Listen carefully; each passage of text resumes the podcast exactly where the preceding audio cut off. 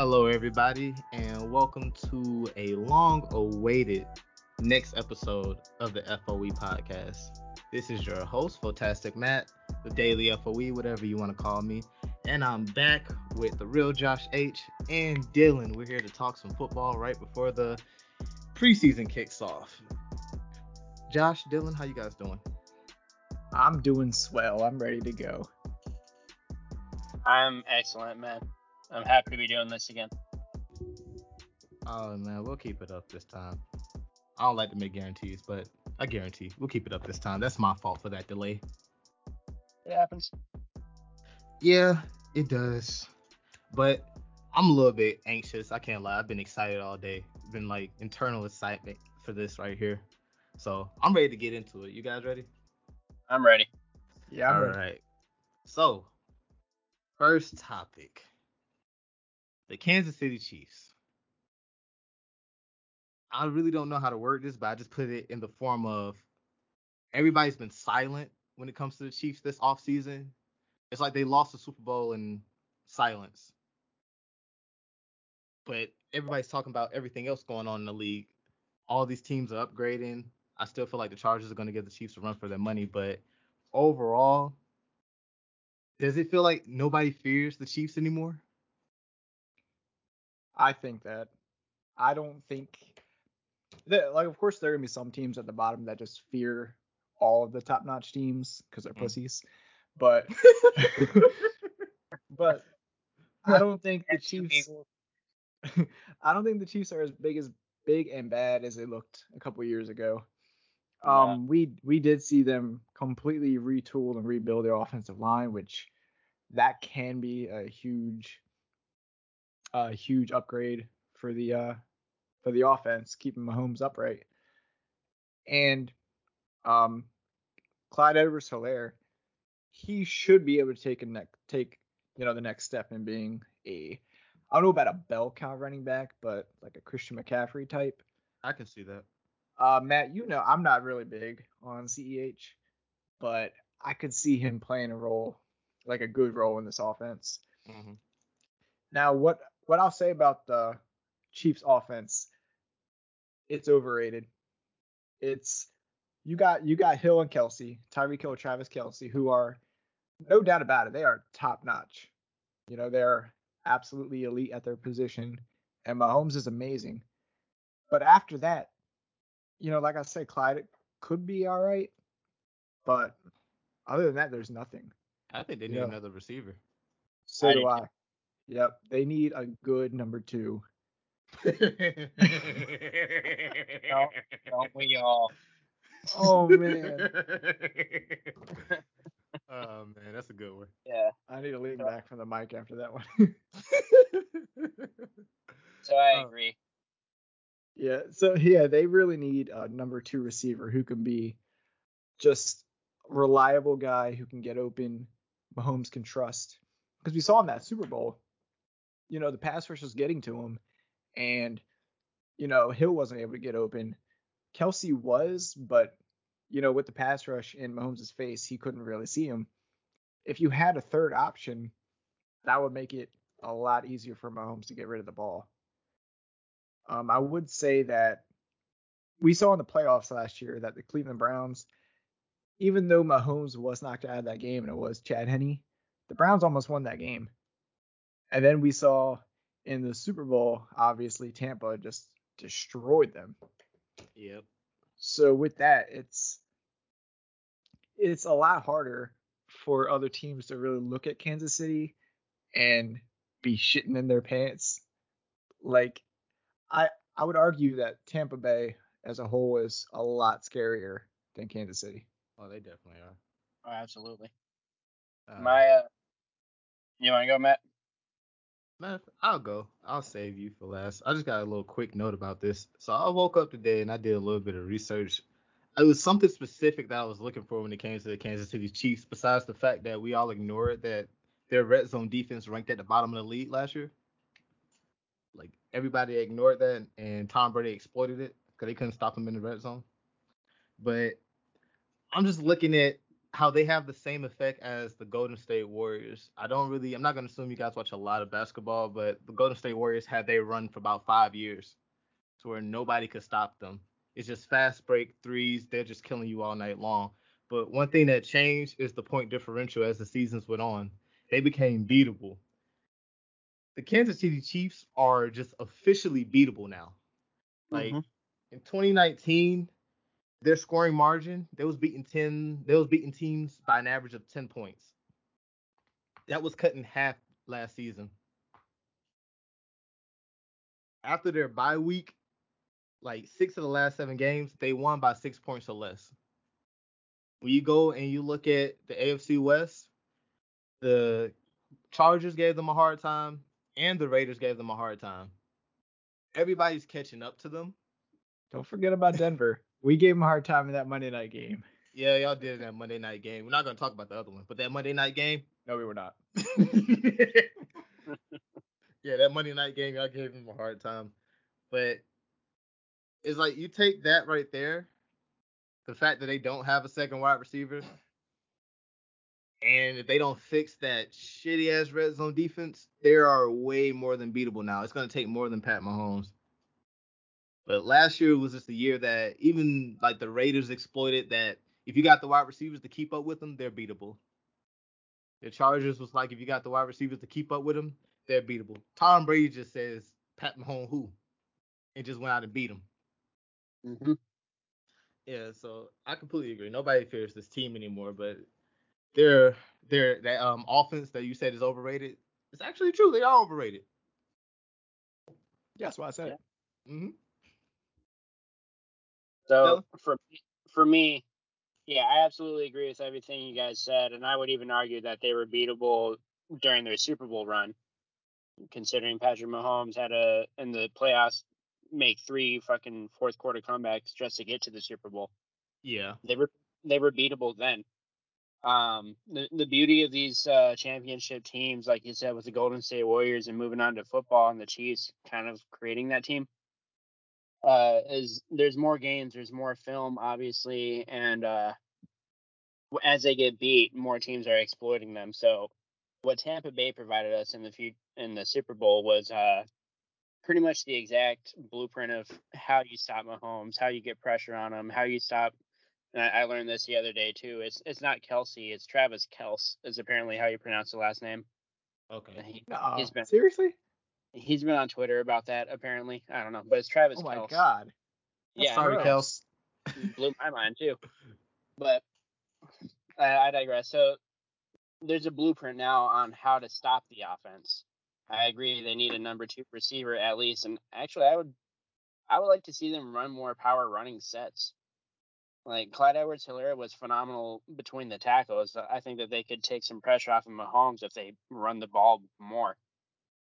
Like, I don't know, that's kind of this like old school football mentality, but they have the pieces. They have a great fullback. You know, their offensive line is retooled, but like the best way to grow together is through run blocking and not dealing with a bunch of passing sets. Mm-hmm. So, I think that as a team, they could improve their offense by running the ball more and maybe adding a second tight end or, you know, Not necessarily another speed threat, because that's just what they're doing right now is they just keep adding fast dudes. Yeah. But get someone who can run and or like jump and fight for the ball, you know. And then the second half of what I'm gonna say is defensively, they've had so much drama going on with this team. They lost some pieces on their back end, and then I don't know, it's just a bunch of legal issues going on with this defense, and I think that. As a unit, the Chiefs are a weaker team than they were last year and definitely weaker than they were 2 years ago. And they're more complete teams with Andy Reid's a great coach, but there's some great up-and-coming coaches that, you know, are just as good, if not better, with much more complete teams. I personally don't think that the Chiefs even make it to the AFC Championship this year. Ooh. That could have been a bold prediction. Yeah. Ooh, okay.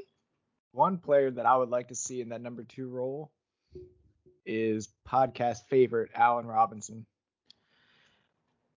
You know, Dude can destroy defenses as the number one with a shitty quarterback, with the full focus of the defense on him. So imagine him with Mahomes, which automatically is like 600 times better than all of his quarterbacks combined. Yeah. Plus, he has all the attention of the defense on Kelce and Hill. So, like, I don't know. The Chicago Bears got to shit their pants for Allen Robinson to get on the trade block at this point. Yeah, no. They got to give Justin Fields someone to work with. I would love to see that, but I don't think it's happening. I mean, yeah, I hope not. Like, it will be crazy to see for the Chiefs. But as a Broncos fan, yeah, I would absolutely cry. I can't lie. I thought the Chiefs would have at least tried to go for Julio. I thought they would have got him. Julio would have been a great fit there. Oh, yeah. Like, Julio, and I remember I heard that, I think it was the Chiefs tried to offer a contract to Juju. Yeah. They did. Yeah, so that would have been interesting to see. So, Holloway, I know he's still hurt. I'm not sure what his progress is right now, but Kenny Stills. How do we feel about him? Yeah, you think he will be a good addition for the Chiefs? He was on his way to a career year before he got hurt. He was. He's one of those that, like, he kind of played the vertical game, you know, with the Saints and stuff, where he's another speedster. And for me personally, like, I'd like to see a more physical wide receiver.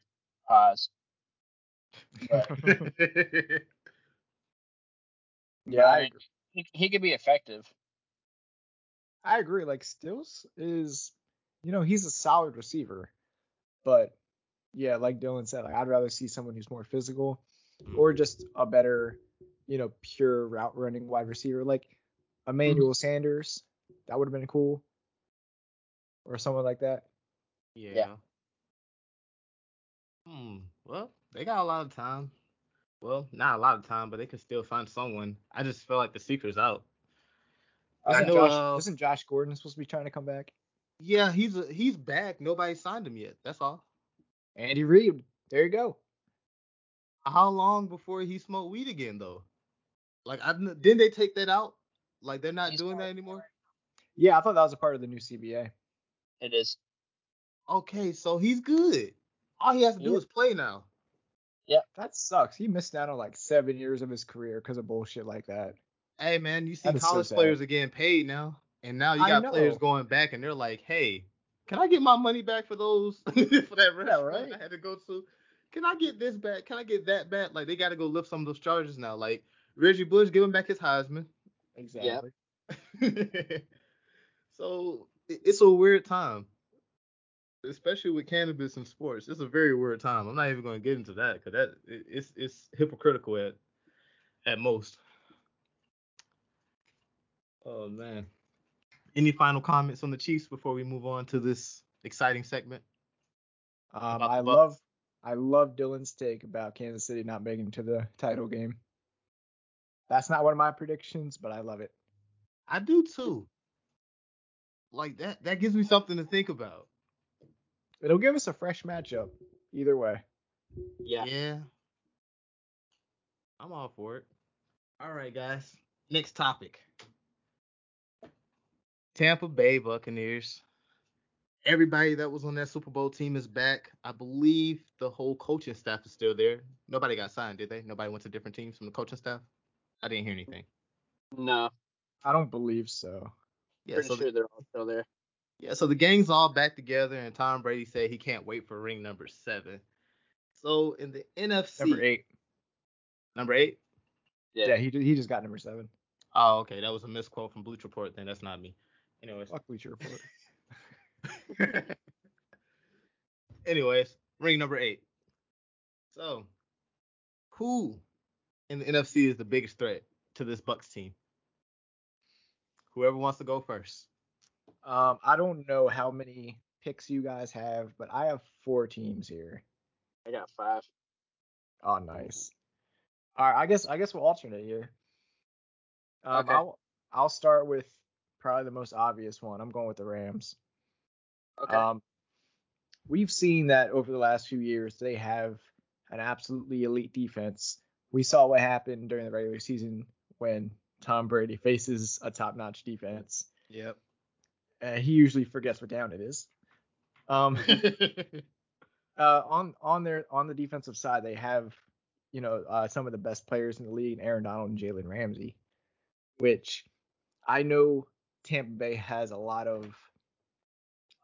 of receiver depth. So, Jaylen Ramsey can't cover them all.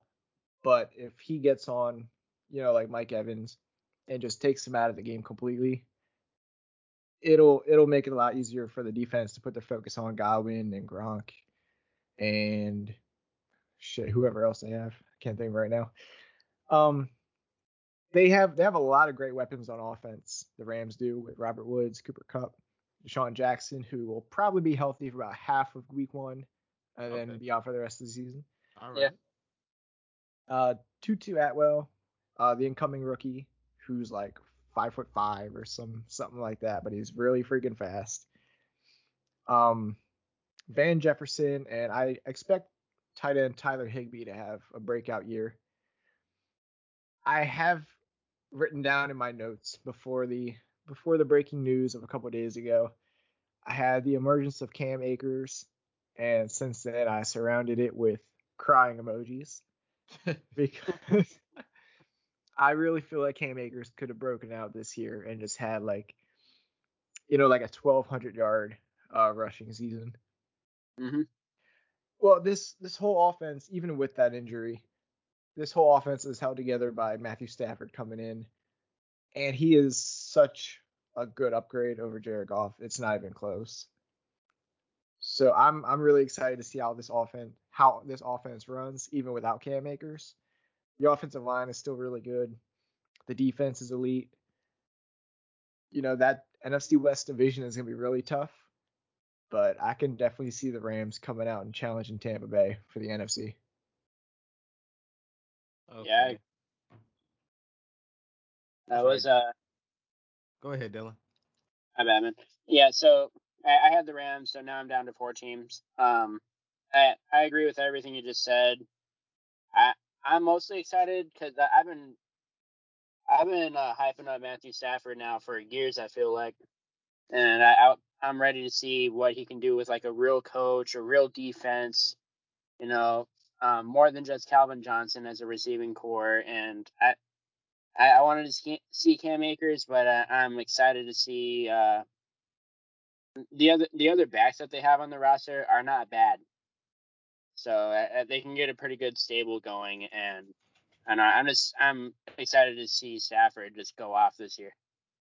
One of my picks for the biggest threat to the Buccaneers, talking about great defense and disorienting Tom Brady, is kind of a bold prediction, but I really like the Washington football team.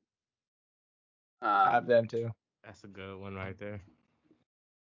To me, they got a top three, top five front seven in the league. All they do is just get after the passer. They added some pieces to their secondary. Antonio Gibson, I liked him out of college. He played very well last year in his rookie season. He's a receiving threat. He's good at finding the hole. He's fast, He's a great weapon, all right? And then, obviously, the receiving core is great. They just got a big... I would say it's an upgrade. And their quarterback, Ryan Fitzpatrick, he's the ultimate wild card quarterback. You're either going to get greatness or you're going to get terrible. So It's really leaning on him. But if they can almost beat the Buccaneers in the playoffs with Taylor Heineke, then I have no concern that Fitzpatrick could beat them. Okay. Yeah, I agree that Fitzpatrick is a major upgrade at quarterback. Definitely. Josh, you took mine. No, but this is going to be weird because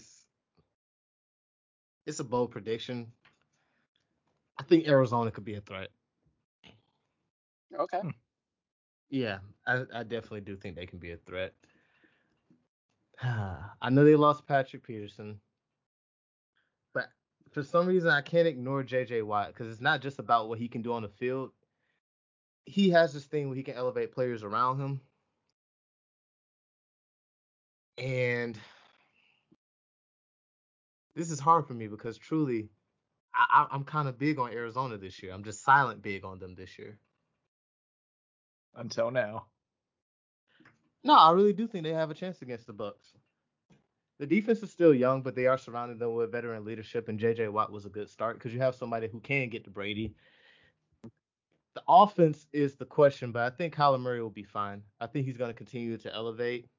He got DeAndre Hopkins, and he also got A.J. Green now, which, solidly, that's very exciting to see. That's a nice tandem right there, a nice duo between them. The only question I'll have is that running back. Yeah. That's my only thing at running back. Yeah, I agree. Edmonds is good. I would have liked to see them give Edmonds just a full-time role and see what happens. I think he's capable of being like a full-time starting running back. But James Conner's a decent guy to bring in as, you know, as like a short yardage back or like, you know, to give Edmonds a breather every now and then. Yeah, it is. But that's my first one. Because honestly, I was going to say the entire NFC West, but then I thought about Trey Lance in San Francisco because that's a wild card for me. I don't really know if he's going to just come out the gate and be as good as a lot of fans are saying because he's in Kyle Shanahan's system. Oh, yeah. I got a bold prediction about San Fran a little later on. Oh, but, is it going to be that Jimmy G is going to lead them back to the Super Bowl? We'll get to that. All right, so I have the football team on here too. I got two picks left. One of them is a wild card, kind of a surprise pick. I'll save that one for the end. My next pick, I'm gonna go with Dylan's Minnesota Vikings. Oh, damn! I was thinking about them too. Minnesota normally has a good to great defense. Last year they definitely slacked on that, but I could definitely see him, you know, bouncing back and becoming at least a top 10 defense. Kirk Cousins is, we know how I feel about Kirk. He's always good. He's solid. And they have the second year of Justin Jefferson, Adam Thielen together. Irv Smith Jr. at tight end. I think he could do something. Of course, Dalvin Cook at running back. And I'm looking to see, I think he was a third-round pick, Amir Smith-Marset, wide receiver. Yeah. I think he can step in the number 3 role, like, right away. Fifth-rounder. Fifth-rounder? Yeah. Well, I think he can step into this receiving core right away, and this offense can be not great. I don't know if they can be great, but they can at least be good. And if their offense is good and their defense is, you know, back to top 10 again, especially with the questions around Green Bay with Aaron Rodgers, I think that Minnesota straight up wins the NFC North this year. They smell blood. This is the time to do it. It is the time to do it. It's I think we got like, this might be Kirk's last year, so might as well make it worth it. Exactly. Yeah. All right. You know how I am with the Vikings. Like, I don't want to get my hopes up. So I love the pick, but I can't love it too much. I'll get my hopes up for you then. I appreciate it. This one's kind of a weird one, and I'm not sure if my heart's fully in on it. But their biggest obstacle is going to be their head coach, really, if they can all stay healthy. The Cowboys. No. Wow. Yeah. Wow, I just scroll past them every single time I look at the standings. I was like, nope, no way. Yeah, that to me, like their biggest obstacle is going to be their coach, and that's why my heart's not fully in it because that's who runs the team, right? Yeah. But outside of Jerry Jones. Yeah. But on paper, at least, like they got just so much offensive talent. Like if they're all healthy. So much offensive talent. They got two good running backs, not just one. You know, if the offensive line stays healthy, it's a top 10 offensive line. Their defensive front seven is kind of sneaky, and they put in some good pieces for that Dan Quinn system, that, you know, that cover three, Legion of Boom style. So they put in some good pieces to make that work. It's just making it all mesh. And if it all ends up meshing the way that it's supposed to, and if Dak Prescott can make Mike McCarthy look good, then I think that that's a legitimate threat right there. Oh, man, that was my last pick. Was it really? Yeah, the Dallas Cowboys. Like, pretty much everything that you just said. If you look at their linebacker group, dude, they are so deep. Pause. You know, Micah Parsons, Jalen Smith, Leighton Vander Esch, Keanu Neal, who's going from safety to linebacker, and Jabril Cox from LSU. Dude, like, I've been hearing rumors about, since they declined Vander Esch's fifth-year option, he could be on the trade block. And I keep reading that maybe Jalen Smith too, because he's making a lot of money. He just got paid, so they're making too much money for their output. Yeah, and then bringing in Micah Parsons in the first round. Jabril Cox was a steal. I think he was a fourth-round pick. Yeah, I don't remember, but he was a steal for sure. Yeah, and before the Richard Sherman incident, I was saying that Dallas needs to sign him. He still has the ability to be a number one corner, and along with that, he could help develop Trayvon Diggs, Kelvin Joseph, and Jordan Lewis.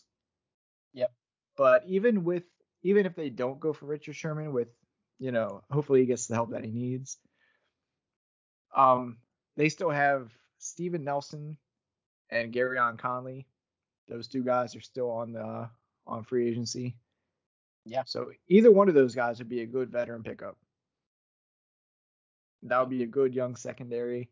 And they just signed Malik Hooker at safety, mm-hmm. who I still feel like he could be a really good player back there. So this defense could absolutely turn around. They don't need to be a top 10 defense. No, if they could be top, you know, at least middle of the pack, and mm-hmm. the offense gets going again how they were last year with Dak, this could be a scary team. Okay. Well, I do actually got another one out the NFC West, but I'll save that to be my last one. Okay. Honestly, I am going back with the Green Bay Packers if Aaron Rodgers plays. And the only reason I say this is because yesterday I was on the internet and I saw Devontae Adams and Aaron Rodgers have been in communication. They both on Instagram posting pictures of Scottie Pippen and Michael Jordan together, and they both posted it at the same time. So something may be happening. We may see Aaron Rodgers again. But if he does play, I do think that's a threat. Because if it wasn't for the coach pulling them out the game, they had a chance of winning the game and going to the Super Bowl. Aaron mm-hmm. Rodgers wanted the ball in his hands. He wanted the game to be on him, win or lose, and they took that from him. So I completely understand why he's upset. If they change that and they decide that this could potentially be his last dance because they're taking too long to trade him to the Denver Broncos, like I've been trying to manifest silently. They need to. Yeah, I've been trying to manifest that silently because it'll just be fun to watch Pat Mahomes versus Aaron Rodgers, you know, twice a year. And I mentioned something about that at the end of last season. Remember? It was like bold predictions for 2021. Yeah. Oh, man, I would be so happy. Yeah, but the defense should be better than they were last year. They were really good. Offense will probably be the same, but you got Aaron Rodgers, and he's more motivated than ever because I know he's still pissed off about that game. And it may be his last year because I feel like they can't really fix that relationship. They may be moving on to love after this year. But, you know, let him have his last dance like Jordan did. I agree. That was actually my fourth team. I like that we're all kind of on the same train of thought here.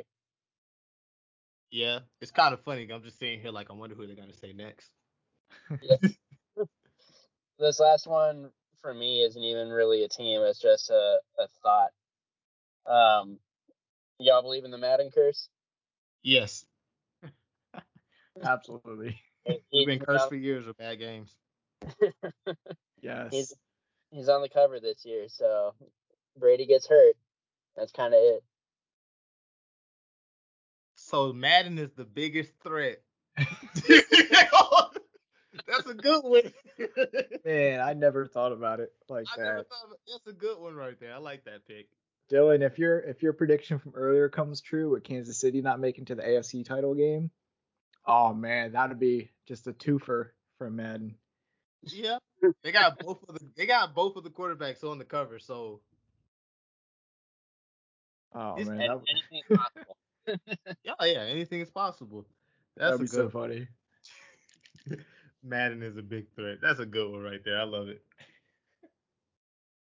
it. Josh. No, I'm all out. Dallas was going to be my last team. Okay. Seattle Seahawks is my last team. The defense surged in the second half of the year, and that's always been a big question for me. I feel like they couldn't really put it together. But they did.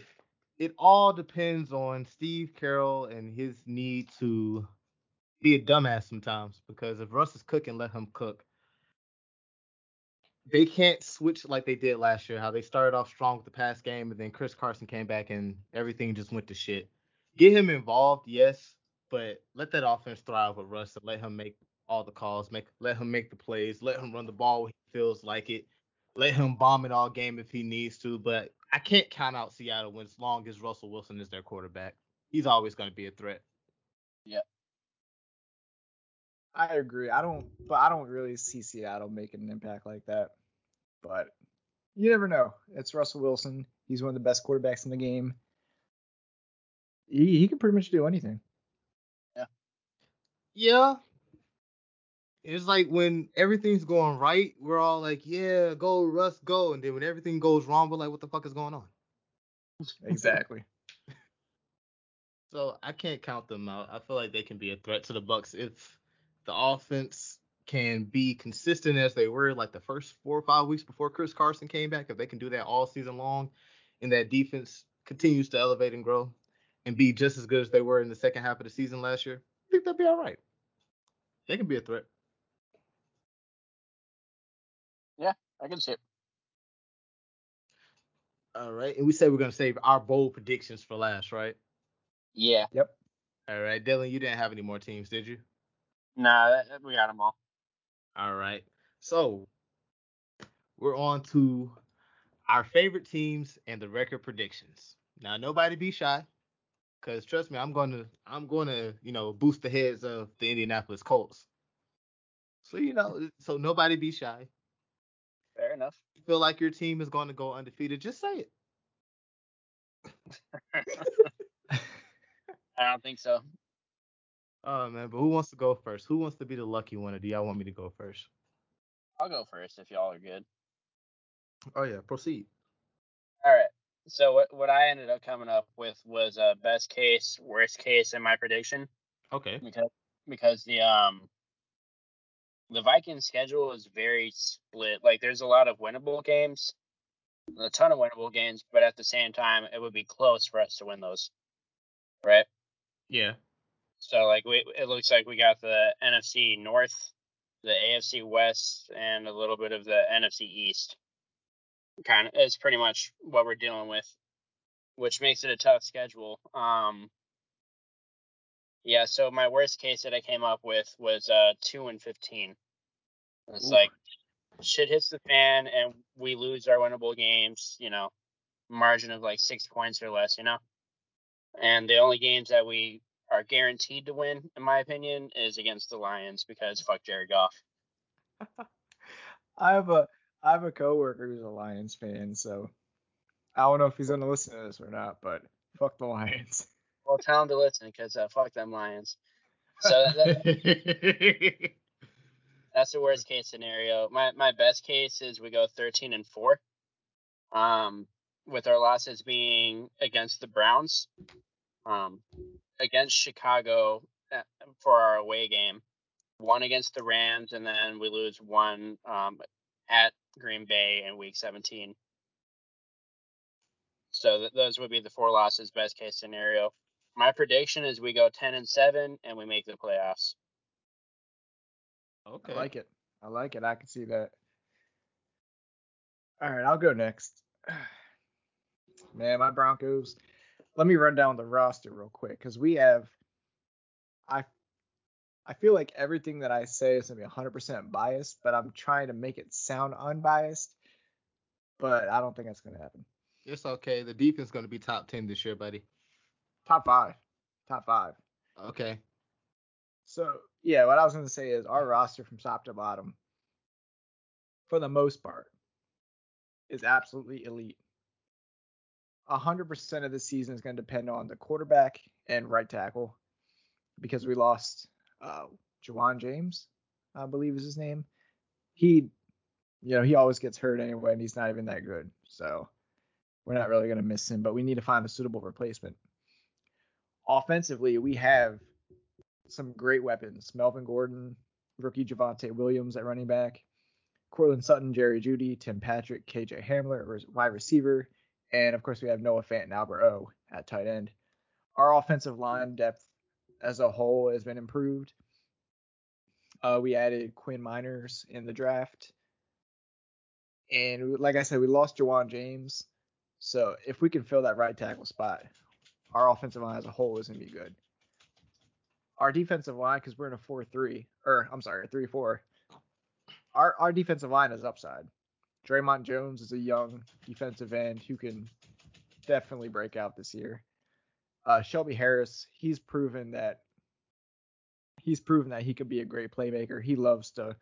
He's really good at blocking kicks and batting down passes. So he might be the next J.J. Watt with that. Our pass rush is amazing if we can stay healthy. Von Miller and Bradley Chubb. And we have Malik Reed, who filled in last year when Miller went down. He had 13 starts, and he gained 8 sacks. So I feel like he might be the next Shaq Barrett. We have a history of having like a developmental pass rusher go on somewhere else and thrive in a starting role. I feel like our secondary is the best and the deepest in the league. We got Surtain the second, Kyle Fuller, Bryce Callahan, Ronald Darby. And our fifth cornerback is someone who people outside of Denver don't really know, but he's a good player, and he can, he's definitely been making plays in his rookie year, Michael Ojemudia. And he also has he was playing safety in college. So if he needs to go to safety, he can do that too. And at safety, we have Justin Simmons and Kareem Jackson, who's a great duo. So I feel like our secondary is the best in the league. Yeah, like I said earlier, I feel like our season this year is completely reliant on quarterback and right tackle. At the moment, I'm leaning towards wanting Bridgewater to start for us. I've been kind of swaying on Locke. I don't think I see his upside as much anymore. At this point, I believe I saw a stat that he was ranked 42nd in the league in catchable passes or catchable pass rate. So that is embarrassing. I wrote down here that Locke has a medium to high ceiling with a low floor. Bridgewater also has a medium to high ceiling, but he has a medium floor. Bridgewater is... He just feels like the safer, more experienced player at quarterback. And with our talent on the entire team as a whole, I don't think there's any kind of need to risk our quarterback screwing up all of our wins like we did last year. So if Bridgewater can come in and just manage the game, maybe a little better, but just don't do like Drew Lock has the potential of doing. Don't throw the game away. Don't, make these terrible decisions, throw back across your body, to the other side of the field and just make boneheaded plays. I know he can grow out of that and he can learn, but we have such a win now roster and we have such an opportunity to, at the very least, make it to the divisional round, if not the AFC title game. without Aaron Rodgers, that, you know, there's no need to play Drew Lock. I have down here, I feel like Lock is going to be the starter, though, unfortunately. Mm-hmm. So I have 8 and 9 as our record. I think that if we do pull off the trade for Aaron Rodgers, 14 and 3 and Super Bowl champs. If Bridgewater plays, I could see us being like 10 and 7, maybe 11 and 6, and, you know, definitely with a playoff spot. But it all depends on the quarterback and the right tackle. Okay. All right. So, Josh, you done? Yeah, I'm done. Okay, perfect. My Indianapolis Colts. I feel like we can still do a lot with Carson Wentz. I know I said a lot of shit about him last year and how he's scared of competition, but it's okay. He's reunited with his favorite coach. I don't know what more I can say besides we may need another wide receiver if Michael Pittman Jr. doesn't elevate. We got T.Y. back. We have, in my opinion, top 5 duo in the backfield with Taylor and Mack. Because Jonathan Taylor is going to have another breakout year. Our defense is still top 10 and potentially going to be top 5 this year.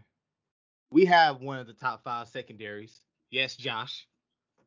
I don't know about that Denver Broncos. I feel like my Colts might have a secondary just as good, if not better. You can be top 5. We'll take top 1. It's okay. Oh, wow. Look at you. Top 1 with an 8 and 9 record. I'll take top 5 with a 12 and 5 record. Because I'm not scared of the Tennessee Titans. I know they got Julio Jones. I know a lot of people have them favored. I think that we can handle that. We can take them. His hamstring ain't 100%. I'm not worried about it. It never is. Yeah, so I'm really not worried about it. I feel like the Colts, we keep getting better every single year. We finally have a quarterback. Hopefully he stays healthy all year. I'm praying on it. Because if not, well, I think we'll still be okay. We're not going to – yeah, I think we'll still be okay if he doesn't play all year, if he gets hurt. But he has – if we get started, we're going to see a midseason trade for Jacoby Brissett. Absolutely not. We better see a midseason trade for Gardner Minshew. That would be nice. That would be cool. That's who we need to see a midseason trade for. I do not want Jacoby Brissett back here. Josh, right. Do not put that evil on me. Yeah, I mean, if you want a young quarterback, Denver has Drew Lock up for trade if you want him. You seem like you're having a lot of fun with Drew Lock. I know you told me in silent that you have an autographed jersey and you sleep with it every night. So I know how much you love that man. So I would not want to do that to you. You know, he's all yours. Andrew Locke. What was that, Dylan? Did he have Drew Lock on his Tebow jersey? Yeah, see? Right there. You see? So you replace that Tebow jersey with that Drew Lock jersey. You sleep in it every night. It smells like him after every single loss. So I think, you know, you can have him. I wouldn't want to break up that relationship that you have with Drew Lock, dog. I'm just saying. I'll take Gardner Minshew from the Jaguars. Jacoby Brissett can stay wherever he's at. I don't want him back. He can go back to the Patriots, honestly. Jason can have him. Like, Jason can have him. He can go back there. But, yeah, Gardner Minshew. Anyways, though. But in all honesty, another thing that works out in our favor is our schedule. Some way, somehow, we got better on paper, and we only have the 23rd ranked schedule as far as difficulty, strength of schedule. Yeah. Tennessee has a 13th ranked schedule, so we come out and our first 5 games are hard. But after that, it's a coast. And even though we're playing teams like who we had on the schedule, I believe we got Baltimore this year, too.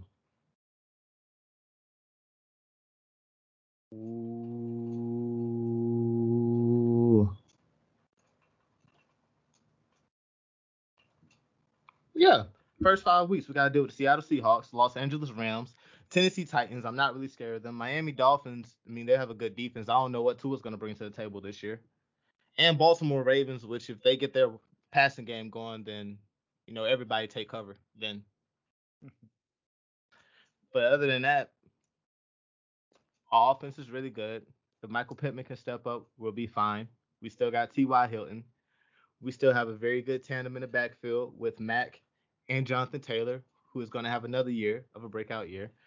All we need Carson Wentz to do is to be like at least 70%. Hell, we'll run the ball all game if it makes them comfortable. We can win games that way. Defense, we're stacked in every single level. We got Butner on the line. Darius Leonard's about to get a big payday. Kenny Moore, top five. Xavier Rhodes, he's a good secondary, so I'll take him. Rocky Sin, he might be going after this year. He hasn't really lived up to his expectations. Then we still got Kari Willis in safety. And we have Julian Blackman in safety. We're young, hungry, and efficient. We'll be fine. Best case scenario, 12-5, we win this division. I'm not scared of the Tennessee Titans with Julio Jones. Worst case scenario, Tennessee Titans and Julio Jones are actually really good, but we still go 10-7. A lot of shit talking on the Titans and Julio Jones for someone who is terrified of Julio. I am not scared of Julio Jones and the Tennessee Titans. Plus, they got Ryan Tannehill. Should I really be scared of Ryan Tannehill? I mean, like, I know he's good on paper. Dude, Tannehill is good. He's not great, but he's very just good. He's the last standing from his draft class for quarterbacks. Like, he's pretty good. Yeah, he's pretty good, but great. I'm not scared of Tannehill. He doesn't have to be great. Oh, boy, I'm supposed to be scared of Derrick Henry, too? We can handle him. Oh, my God. I think what y'all need to be scared of is A.J. Brown. You know what? You have a very valid point there. I'm still not scared. This is confidence that's waiting to be crushed when the regular season starts. I can't wait to reference this podcast when y'all do it. That's why we do it. I need to have a section like Colin Hurt that'd be like when Matthew was wrong. Oh man, we're gonna be on that all day. Yep. How many things have I said wrong? You said don't have that section. You said you shouldn't be scared of Tannehill. You said that Indy's secondary is as good as Denver's. That's factual though. I don't think so, man. It's all right, man. I mean, we'll see. We'll see what happens. Yeah, you know, we got a lot of time. My confidence is going to be here for probably about 3-4 more weeks. We should figure out some kind of bet to see whose defense finishes higher at the end of the season. I'm game. All right, we'll get something going. I am game for that because I truly believe that my Colts defense will finish higher than Denver's. The only disadvantage that we're at is that we have to play Mahomes and Herbert both twice a year, but we'll see what happens. I know. And Derek Carr. Carr is good. He's not amazing, but he's not as good as Tannehill. But he's the good. Only thing keeping that team afloat. But that's really a different. He really is. Stupid Raiders. Yeah, but Colts 12-5. That's the best case scenario. Worst case scenario, 10-7. Either way, we're going to the playoffs. I can see it. All right. So I know you guys had some bold predictions, and even though we've talked a lot, and Dylan has said some very interesting things, like the Chiefs not going to the AFC Championship, which that's bold. But I can see it, but that's bold. I like it. I really like it. But I still, no predictions. I don't want to make up anything. I don't want to say anything that I truly don't believe in when it comes to a prediction. And the only thing I did believe in was the Bucks going undefeated before they added that extra game. And now we have, you know, everything going on with the vaccination situation, which we're not going to talk about that. But, yeah, I don't see that. But with the bold predictions to end this off, who wants to go first? I'll go first. I have 3 predictions here, and I have another one, which is a scenario that I wouldn't be surprised to see happen, but I'm not as confident as the other ones. Let's see. My first one here is, for the first time in his career, Ryan Fitzpatrick will make the playoffs, and then he will retire after the season. I guess it's not that bold of a prediction, But he, in 2015 with the New York Jets, Fitzpatrick, I don't even have like the records now that he finished in, but he only had two winning seasons. 2015 with the Jets and 2020 with the Dolphins, and both times he missed out on the playoffs. So Fitzpatrick will make the playoffs in 2021. I do believe he'll get kicked out after the first or second round, but after this season he will retire. And he will retire as a legend. Do you think he's a Hall of Famer? No. Yeah, I think he's a fan favorite, but saying Hall of Fame. Yeah, if there's a Hall of Fame for, you know, backup quarterbacks, he would be first ballot. He would probably be number one quarterback. But yeah, I only asked that question. I see, like, obviously we watch other YouTubers and channels and stuff too to kind of just like strain our thoughts out. And I had the thought of like Fitzpatrick statistically is, for the all-time list, is actually pretty high up there considering he's been a backup most of his career. Like, he's above 35,000 passing yards, which not a lot of quarterbacks are actually above that mark. So yeah, he's definitely been. Oh, go ahead. I think that there's an argument to be made for him. I don't think it'll happen. I was just curious how to get the thought out. Yeah, I don't think so. Yeah. I believe he's been an overachiever his whole career until he got that extension with the Jets anyway, and then kind of sucked after that. But he's very up and down, and he's, like you said, he's a fan favorite.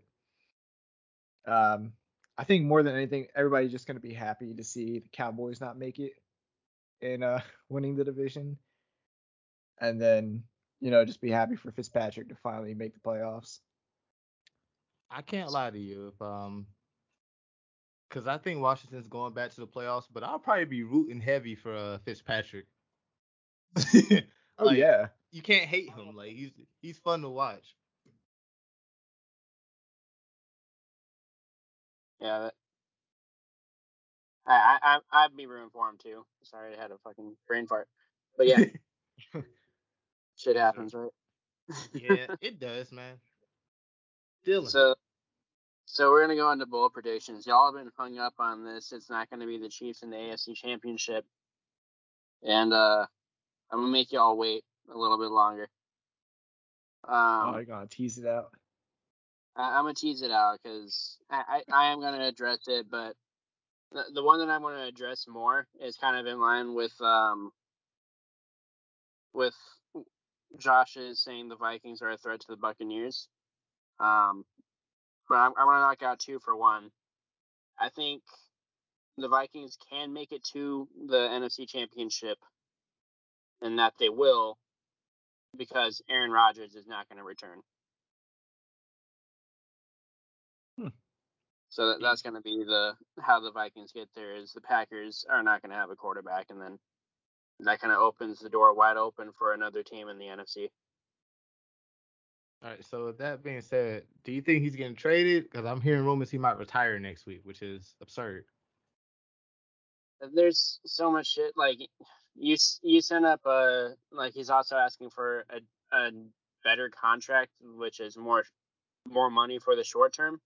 Mm-hmm. I saw that. It was like 2 years, $90 million fully guaranteed. Yeah, which, not that he's undeserving of it, but I don't think that the Packers can afford it, right? And... nah. And their ownership, if they haven't traded him at this point, I don't think they're going to trade him at all. So I think he goes full Le'Veon Bell. He's just on the roster, doesn't play. Okay. Shoot, this is the year for Minnesota. Because Justin Fields may be sitting down for a whole year. Andy Dalton's probably going to get them the halfway mark. So it's all the Vikings. No. No, Andy Dalton is not going to last half the season. I think Andy Dalton situation, just to get him to sign, they promised him a starting position. Yeah. But I think he gets to start in week one, and then like he gets benched in the second quarter, and then it's Justin Fields from there. They're like, technically, you started a game. Yeah. Yeah, sadly, I think that's all anyone's waiting for. Yeah. There's no way that Andy Dalton could. If the coaching staff and the decisions for the depth chart are unbiased and only based on play, there's no way that Dalton can make it through half the season. He has Allen Robinson, but Dalton isn't that great. Yeah, he can ride the coattail of that defense, though. Good. Yeah. Yeah. Strong could. I don't think he will. Yeah, because I don't think that at any point, if the Chicago Bears started off the season, and let's say first six games they go 4-2, I don't think anyone's going to sit here and be like, wow, look at Andy Dalton. They're going to be saying the same thing they've been saying the past 3 or 4 years. Look at that defense. Yeah. The narrative doesn't change until Justin Fields steps on the field. So we're just literally watching. Yeah, like the moment they drafted him, I said, so we're just going to play a waiting game just to wait and see when he starts. Like, people are going to hope for Andy Dalton to have a shitty game the first game just so we can see Justin Fields. Because the faster we can get him off the field, the faster we can be excited to watch Chicago Bears football again. That fan base deserves a good quarterback, you know? So. Yeah. Especially after the ones they've been through, but I'm going to leave that one alone. Yeah. The defense been making it work for them, though. Yeah, they've been doing what they can. Josh, what's your next one? All right, I'm going to save my San Francisco prediction for the next one. It's okay. I know it's Jimmy G going to the Super Bowl. You don't have to tell me. I already know it. That's what it is. All right. My next one is about a head coach who he should be a lock for the Hall of Fame. I don't know if he really gets as much recognition, but he should. Unfortunately, this year he will suffer his first ever losing season in the NFL. That is Mike Tomlin of the Pittsburgh Steelers. Ooh. I see, obviously Cleveland. To me, Cleveland is pretty much a lock to win the division and probably make it pretty far in the playoffs. I have Baltimore finishing up second, and I think Cincinnati's going to take a nice step forward with Joe Burrow coming back. I think Mixon's going to break out. I say it every year, but Mixon's going to have a big year. Got Jamar Chase, Tyler Boyd, and T. Higgins. This can be a fun offense to watch.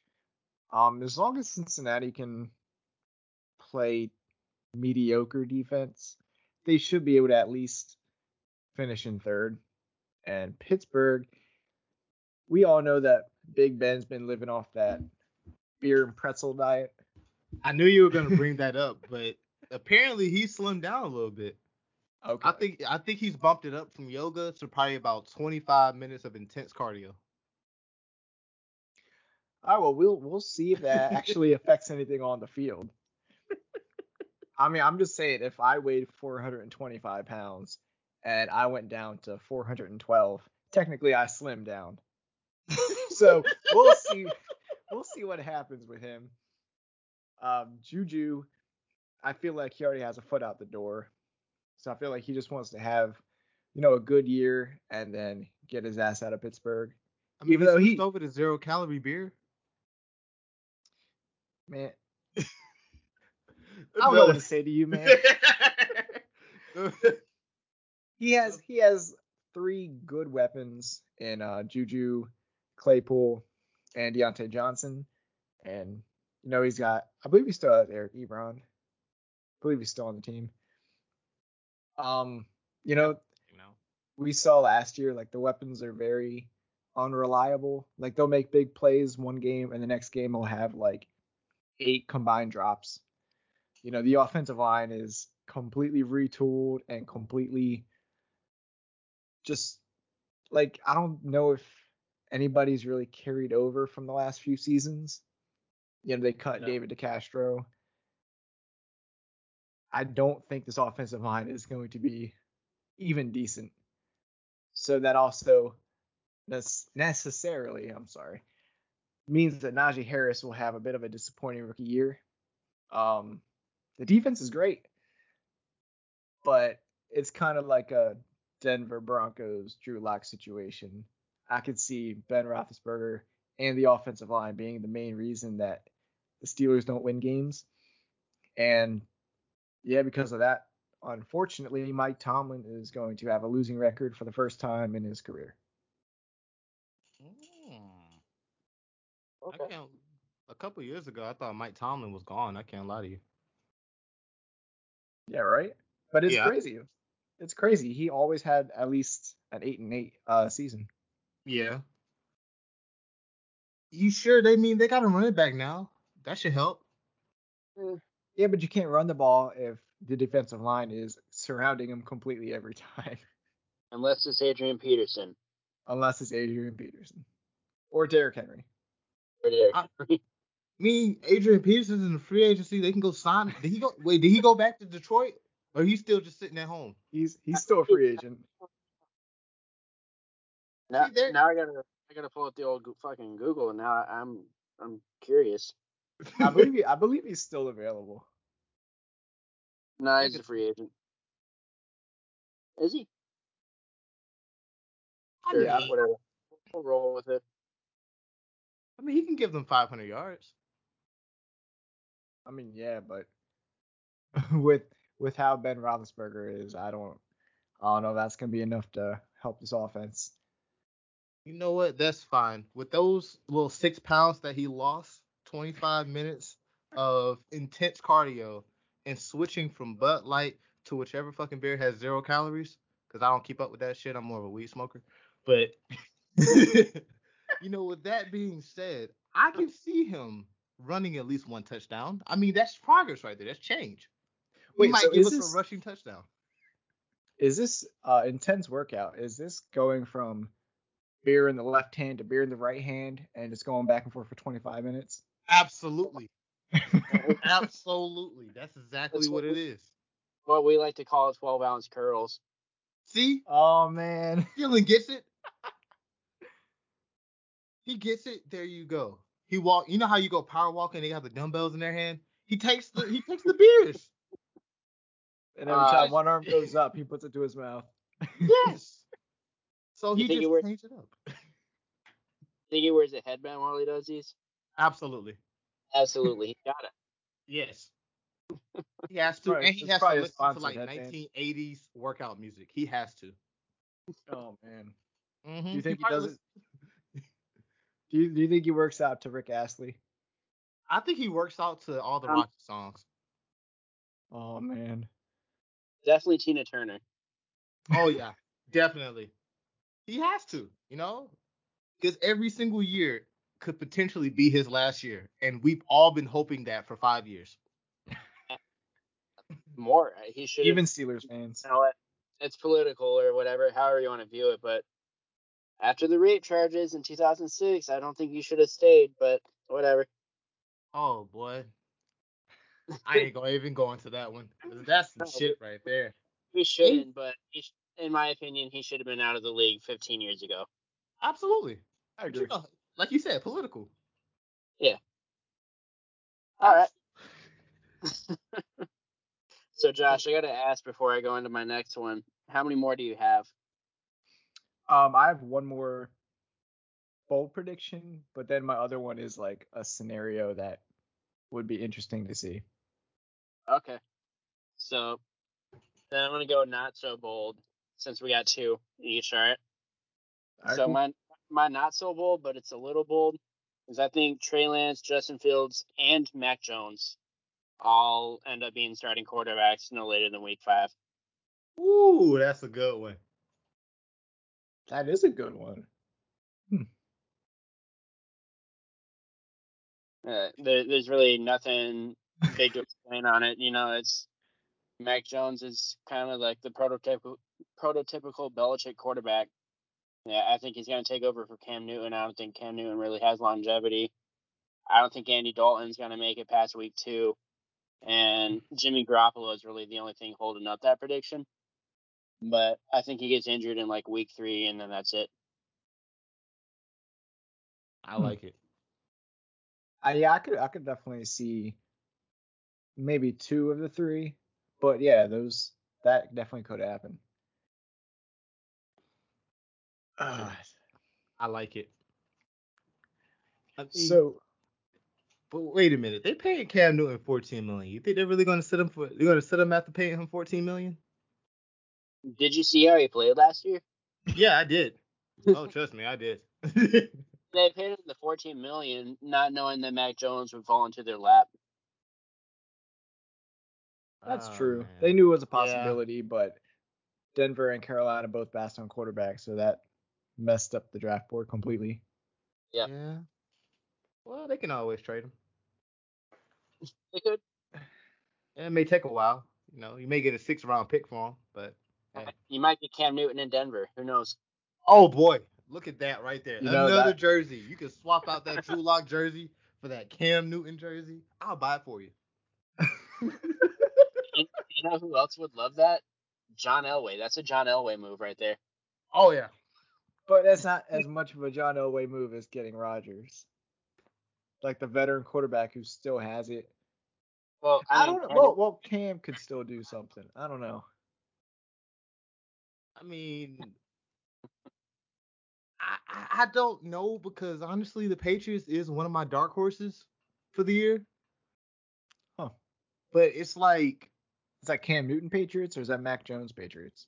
Well, look here, I'm prepared for both. But you already know if Mac Jones come out there, I'm saying Mac Jones every time I'm on the podcast. Mac Jones? Yep, Mac Jones. I'll say it every single time. I'll get a jersey. I can't lie to you. Just so I can keep doing it. But, yeah, that's actually one of my dark horses, but I feel like everything right now it all depends on Cam. Because if things don't go right, like you said, like in the first 5 weeks, if things don't go right and then Belichick comes out there knowing Cam Newton had a 100-yard game with 3 interceptions, and he says, this is our quarterback, something's wrong here. Yeah, if he performs like he did last year, I don't see him last very long. Yeah, so it just all depends, but I'm ready for Matt Jones if it comes down to it. I like that, though. I really do like that prediction. I feel like you guys aren't going to like this prediction. Is it Jimmy G winning the Super Bowl and Super Bowl MVP? After 2021... Here's my prediction. You got the script. After 2021, the 49ers will fire Kyle Shanahan. Wow. I didn't want to give anything away earlier because I was like, oh, this might take him by surprise. So, since Shanahan's been the head coach in San Francisco, everybody looks at Kyle Shanahan as one of the best head coaches in the league. But he's only had one winning season in 4 years. 2017, he went 6-10. 2018, he went 4-12. 2019 was that 13-3 Super Bowl year. And then last year was 6-10. His total record as a head coach is 29-35. And he is 2-1. He is 2-1 in the playoffs, but you know, you can't make the playoffs with a losing record. You can go ahead and say 0-2 in the Super Bowl. Well, he was the offensive coordinator in Atlanta. Exactly. He's the reason we lost. Anyways. No. He's 0-1. Coordinator. What was that? I was saying no. And, like, it was the defensive coordinator as well. But a whole different argument. And I know where that's going to go. So. Yeah, I just think that the NFC West this year is going to be way too tough. There's going to be at least one team. Like, every team in the division isn't going to finish above 500. I can see Arizona, like Matt said earlier, taking like a nice step. And I see them finishing second. You know, I have the Rams winning it. And Seattle's, like, teetering around that 8-8 mark. And I believe I have San Francisco finishing at, like, 5-12 or something like that. But I feel like Shanahan's gonna play Jimmy G, and he's gonna play just good enough to keep his job, but not actually enough to keep the offense consistently moving and scoring points. And like I said, the division is so tough that with, you know, 6 of these 17 games being against division opponents, it's just going to be a little too much for them. And after this season, you know, maybe they switch over to Trey Lance mid-season. But, you know, Lance is – he's fantastic as a talent, but he doesn't have really very much experience throwing the football. And throwing him into this division, especially if, you know, San Fran gets pounded in the beginning of the year, they have like a, let's say like a 3-6 record when they switch over or something like that. Then Trey Lance is fighting, learning the system, you know, getting adjusted to the NFL and knowing that he's responsible for trying to turn this season around. I don't think we're going to see as big of a step forward from Trey Lance in his rookie year. And I think that the owner of the 49ers is going to be like, you know what? Kyle Shanahan was fun at first and he took us to a Super Bowl. But, you know, 4 of these 5 seasons he's been here, it's been a losing record. It's just time to move on. I can see that. Yeah, that's fair. I think the biggest issue with his losing record is the scheme's great. It's one of the best games in the league for a reason. Their issue is depth. They don't have a good enough depth to keep up with all the injuries they've been having over the past 3 years, especially at running back. Like they go through like 10 running backs a year. Yeah. Great. And the scheme's great for the running game, but like. Yeah, I could see it. I agree with it. Okay. All right. So last one that I have, since I mentioned it earlier, I don't think the Chiefs are making the AFC Championship. And I was talking about more complete teams. The ones I have on the list for more complete teams, we got the Browns. They're probably the most complete team in the AFC. The Ravens, the Chargers, the Bills, and the Titans, they're all more complete as a unit, as a team, than the Chiefs are to me. So my prediction for the AFC Championship is actually, I know you're not scared of them, Matt, but the Titans are going to go, and the Bills are going to go. Matt, how do you feel about that? I can see it, but I still ain't scared of them. I'm still not. I just, go ahead. I'm sorry. No, it's like I can't be scared of them because, I mean, I've been through a lot with the Colts. Andrew Luck retired out of nowhere. I got stuck with Jacoby Brissett. I had some hard words about Phillip Rivers, and then next thing you know, he took us to the playoffs. And I was Josh, you heard me. I was talking shit about him all year. Oh, yeah. It was bad. I thought I hated Phillip Rivers. Like, I'm sitting here and I'm just like, this is some bullshit. We got all this money. The first person we go get is him. And then look what happened. And now, I mean, we got Carson Wentz. I get the worry. But we have a very good team. Yes, they got Julio Jones, A.J. Brown, and Derrick Henry. But I can't be scared of them. We're not scared. Buffalo Bills, on the other hand, hell yeah, I'm scared of them. But nah, I can see it. I'm not going to pretend like I can't. But how I feel about it, Colts and Bills. In the AFC title game? Yeah. That would be fun. That would be fun. And Carson Wentz would be like a lock for comeback player of the year then. Yeah. Yeah, it's going to be a fun race for comeback player between Carson, Dak, and Von Miller. Odell. And Odell, yeah. Yeah, it was a tough toss-up for me. Like, I think it's definitely the Bills again in the AFC Championship. And I could see the Titans or the Browns. It's like one of those two teams, in my opinion. I can definitely see that. I like it. Yeah, the AFC is stacked this year. Yep. Like, they're stacked, but I can definitely see it. I just know by the midway point of the season, everybody should be putting respect on my Colts. I think we have a shot. I mean, technically, everyone's 0-0 right now. Like, the Broncos have a shot right now. But do they really, though? No. Oh, no. God damn it. I'm not even going to attempt to fight back. Just have your way with me. Oh, pause, man. God damn it, pause. You gotta buy me dinner first, man. I'm married. Golly, a drink from Applebee's or something, man. And I'm saying Applebee's because, you know, people consider Applebee's a date, but it's really not. Something you casually do on weekdays. Applebee's is, like, it's an encounter/experience. It's not a date. Exactly. There we go. Wow, that's funny as hell. We're going to end up doing an episode one day being like, is Applebee's really a date? That's going to be, like, the title of the episode.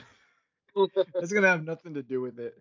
It's going to be another football podcast, but that's going to be the name of the episode. Oh, at the beginning of it, we're going to be like, I just busted your chops. It's another football episode. Yo, I know we're still recording, but you should do that for this episode. Oh, shit. Like, we're already on it, right? All right, I have one more scenario I could see happening. Okay. It's highly unlikely because of the situation of how it happened last time. But we saw before a quarterback was drafted in the first round, sucked so bad that the team went ahead and drafted another quarterback first round next year. I am saying that could happen here with the New York Jets. Yeah. I'm not a fan of Zach Wilson. I love some of his weapons. Denzel Mims, we know how I feel about him. Yeah. But there's all these rumors that he's not even with the first team right now. So we got Keelan Cole, who I secretly think Keelan Cole is still a really good receiver. But a lot of people don't really know who he is. It's from the Jaguars. Keelan Cole, Jamison Crowder came back for some reason. Elijah Moore, he has the potential to develop into a good slot receiver. But it's the New York Jets. You know, they're playing in division with the Bills, who's probably going to be in the AFC divisional round or the AFC title game. Miami could make a playoff push, and Matt has the Patriots as a dark horse.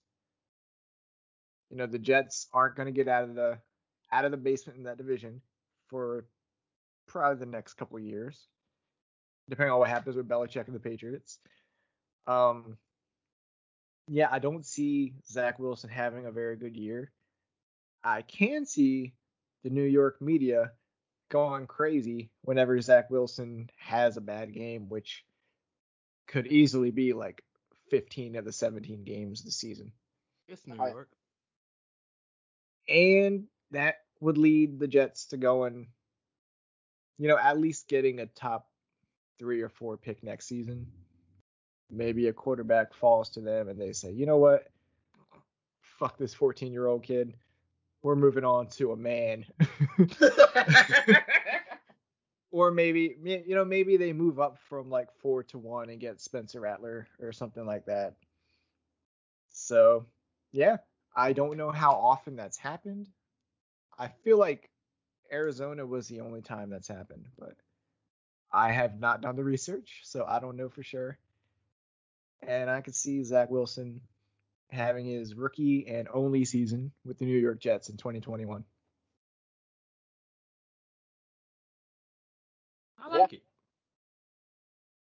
Yeah, he's the one that I have the least faith in out of like the top 5, possibly even top 6 or 7 quarterbacks that were taken in the draft. I have the least faith in Mac Jones. So I 100% agree with that pick. Mm-hmm. Okay.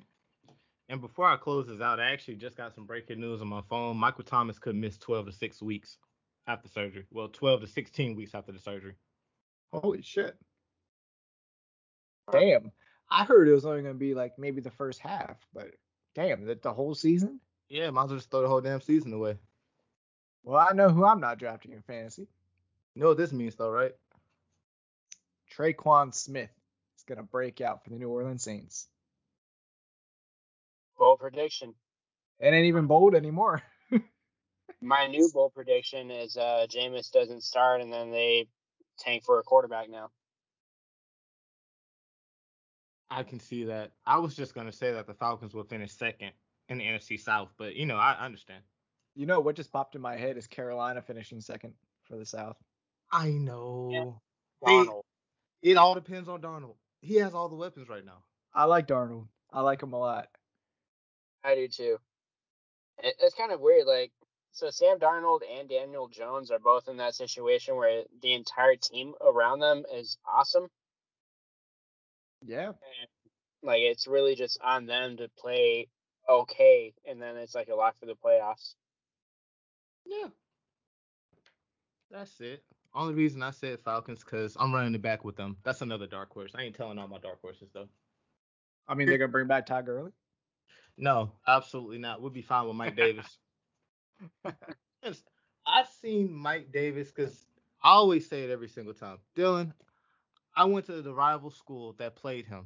He went to Stevenson. I went to MLK. I've seen him play. Even though it was years ago, he was a savage, unstoppable. 99-yard run in the final 30 seconds of a game.